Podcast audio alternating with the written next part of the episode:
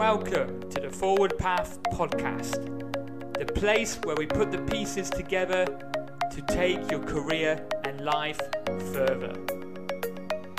You only have to listen to Gary Neville and Roy Keane. When Roy Keane's opening up about the amount of jobs he's applied for, about not being able to get a role, there's managers what continues to get job after job after poor performances.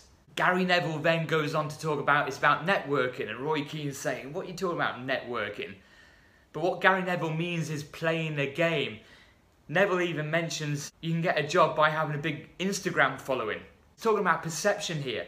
If someone perceives you to be good at your job, if someone perceives you being popular, this is why when I say it's important to give yourself exposure and market yourself and sell yourself through social media, it is important. It's the same what Gary Neville's trying to explain. You need your Facebook page, you need your LinkedIn profile, you need to be active on social media.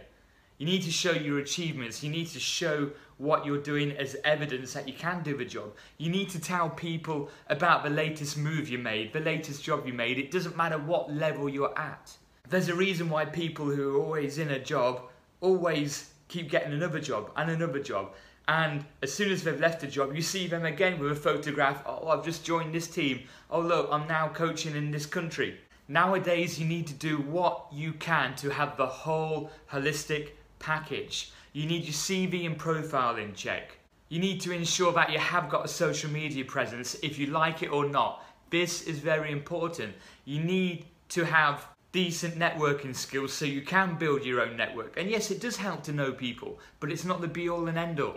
You need to be active in a role. You need to show people what you're doing. You need to share your achievements as well. And finally, the fifth one is about perception.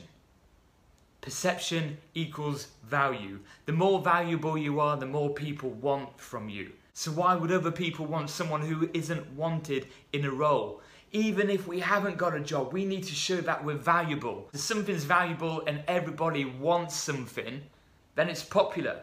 It has value. Have your own process and don't just rely on one thing.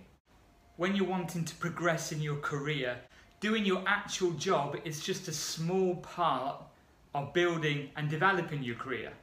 I know in many industries, there are a lot of hard-working people, especially coaches, teachers, managers, and often it's not the output quality of doing the actual role which is stopping us from progressing to the next level. We can get so wrapped up in the now, concentrating on delivering good levels at the actual job we're too busy focused on doing, that we forget that our career is a whole parcel of components which come together and then lay the foundations for our progression.